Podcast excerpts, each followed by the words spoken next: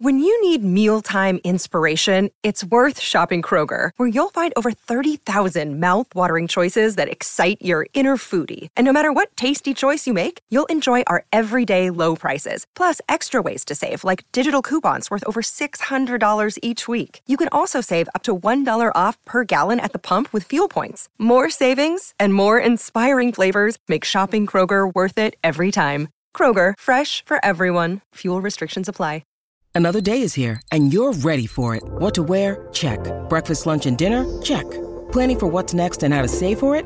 That's where Bank of America can help. For your financial to-dos, Bank of America has experts ready to help get you closer to your goals. Get started at one of our local financial centers or 24-7 in our mobile banking app. Find a location near you at bankofamerica.com slash talk to us. What would you like the power to do? Mobile banking requires downloading the app and is only available for select devices. Message and data rates may apply. Bank of America and a member FDIC.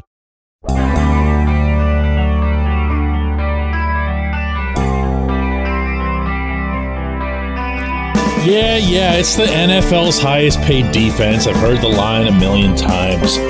And yeah, everyone, including the head coach, pronounced them dominant. The expectation was that they'd be dominant, including after the opener in Cincinnati. That's not the one that gets me, though. Neither of them, actually. Good morning to you. Good Tuesday morning. I'm Dan Kovacevic of DK Pittsburgh Sports. This is Daily Shot of Steelers. It comes your way bright and early every weekday if you're into hockey and or baseball. I also offer daily shots of Penguins and Pirates that I hope you'll check out. The next practice is tomorrow. The next game is next Monday night in Indianapolis.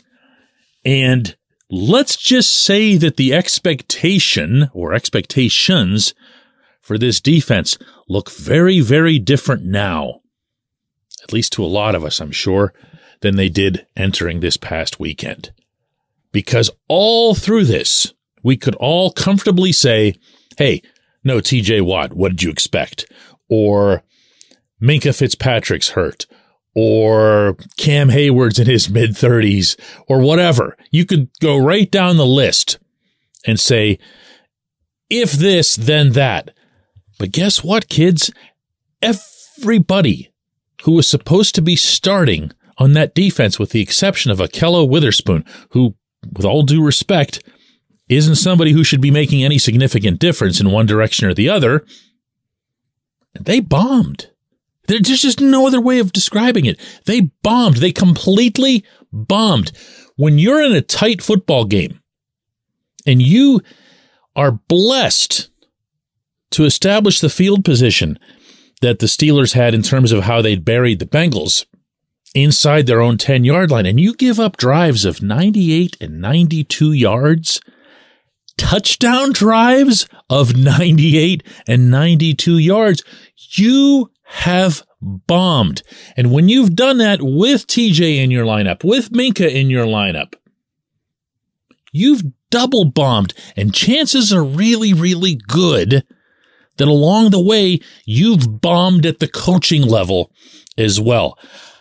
Back in Latrobe, someone asked Tomlin in regard to Brian Flores having been added to the staff. He, of course, having been the former Miami head coach and coming to Pittsburgh in the awkward setting of having sued the NFL whether or not the Steelers had now just had this abundance of riches in terms of defensive minds between himself, Flores, and of course, Teryl Austin, who'd been granted the defensive coordinator position heading into the season. And much to my surprise, his answer wasn't exactly a, no, that's ridiculous. Why would you say such a thing? It was pretty much, hey, yeah, we realize what we have here.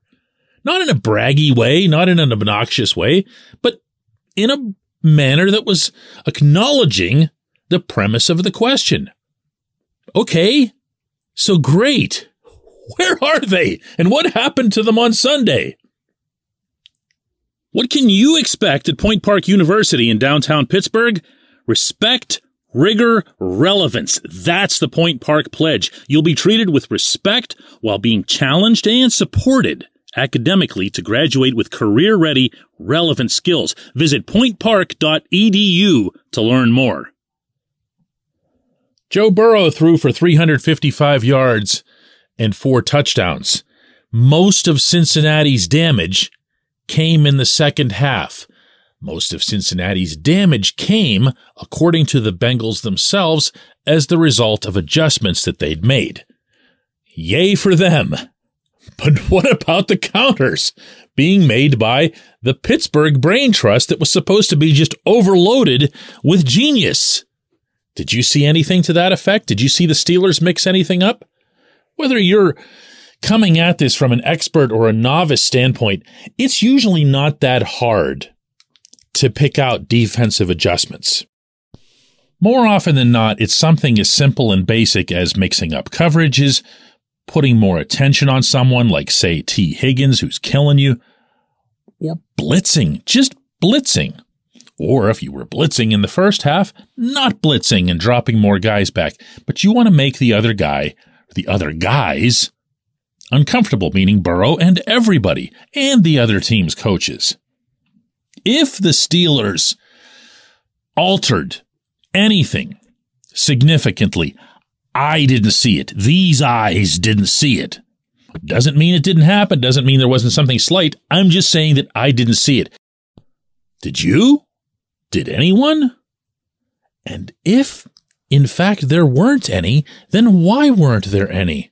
What happened to all of the eggheadedness in this whole process that we were supposed to anticipate and applaud all season long?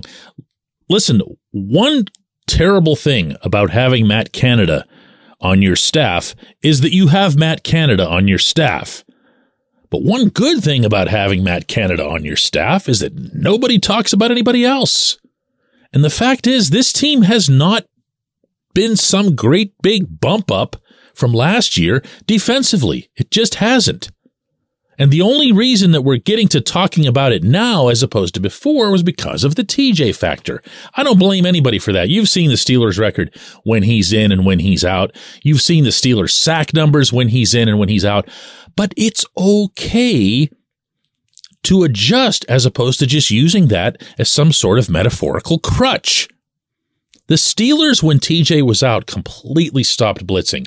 They went into total, it's not prevent mode, but it was we have to make sure we're keeping X number of bodies back in general and throwing individuals at the other team's quarterback isn't really something that's going to pay off for us on any kind of consistent basis because Malik Reed ain't TJ, to put it kindly.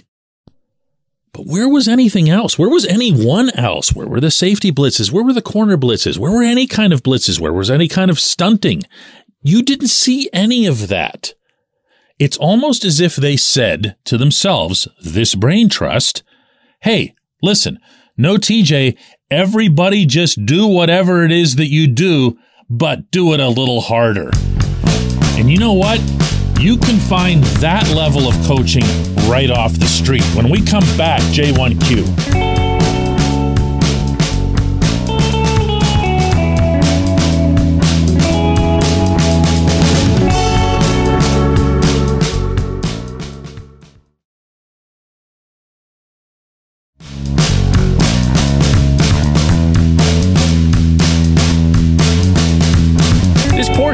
Shot of Steelers is brought to you by our friends at Mike's Beer Bar. They're located directly across Federal Street from PNC Park. They are the one, the only, the premier destination in Pittsburgh for craft beer. More than 500 craft beers available, more than 350 of those local, and more than 80 of those on tap. Mike's can't be topped, not for beer, not for the awesome kitchen and menu that's available, not for all the special events that are going on there. Check them out online at mikesbeerbar.com. Mike's Beer Bar, right across Federal Street from PNC Park. And today's J1Q comes from Mitchell, who asks TJ appeared to be gassed multiple times in the game against the Bengals. Is there a conditioning issue on the on the defense? Um, Mitchell, I don't think anybody anywhere would reasonably question the conditioning of one of the planet's premier athletes, really, when you think about it. If you're the defensive player of the year in maybe the most demanding physically sport that exists, you, got to be in pretty good shape. And when you consider further everything that TJ had to do to come back from the torn pec as quickly as he did, and by quickly, I mean quickly compared to humans. Somebody tears a pec, that's something that's devastating, you know, regardless of the degree. And he worked his rear end off to come back. But there are a couple of things that are worth bringing up within this context that you raise. One is that there's no substitute for game speed. There's no mimicking it in practice. Uh, there's no way to recreate what it's like to be out there playing not just a physical game, but a physical position. You can ask, you can beg the right tackle in practices to work you over, but the right tackle, in this case, Chuks Okorafor, is looking over at number 90 and the franchise, and he's not going to do anything to him that would be something at a game level. He's just not. There's no way to mimic it. Also, TJ is one to regularly tap out. And I say this with respect. Usually that's a knock. TJ knows the speed at which he needs to operate. He knows the energy level that he needs to be the success that he's always been. So rather than leaving himself out there to just huff and puff, he long ago had worked with the coaching staff on a rotation between him, Bud Dupree, and whoever happened to be behind them, whether it was Anthony Chickillo or whoever. And that's still in play because it's not just TJ that comes out in these sequences. Alex Highsmith comes out. Malik Reed does come in. Reed comes in at times, and this happened Sunday quite a bit, where you go, really? Malik Reed? Can't, you can't have TJ out there now? It's just the way they do the rotation. I'd love to quibble with that. I'd love to be that guy who comes up with some sort of sizzling hot take and, you know, where's TJ when you expect him to be, except that you can't argue the result. You can't. You can't. Defensive player of the year is the defensive player of the year. The impact that he has on the games in which he plays is, is I don't need to describe that to anybody who's listening to this show. You know who he is. You know what he is. Now, I will say this, and this is, I'm not going to call it criticism because again, he's coming back from a serious injury, but La'el Collins from the Bengals had TJ's number. He did. It happens. It happens. Uh, I watched a lot of their matchups even while watching the game live. And Collins, sure, he held. Everybody holds TJ. That, that's just how that goes. And a couple of times TJ turned around and was really flipping out on one of the officials. But Collins also did the job. This is a really big, strong dude. And there's not much of an answer when you have somebody with that kind of bulk and strength. There's a reason the Bengals went and got him. I don't know what the reason was that Dallas didn't want him anymore, but there's a reason that the Bengals went and got him. He's a really, really good football player. And TJ's not a magician. TJ's not going to be able to beat or trick or certainly not overwhelm everybody he faces. But I'm going to keep grafting onto that, that he's coming back from a two month layoff to a serious injury. So uh, I definitely give him the benefit of the doubt. My goodness, if we reach the point where we're talking about TJ uh, in general, oh man, meaning in, in any kind of negative light. I appreciate the question. I appreciate everyone listening to Daily Shot of Steelers. Let's do another one of these tomorrow.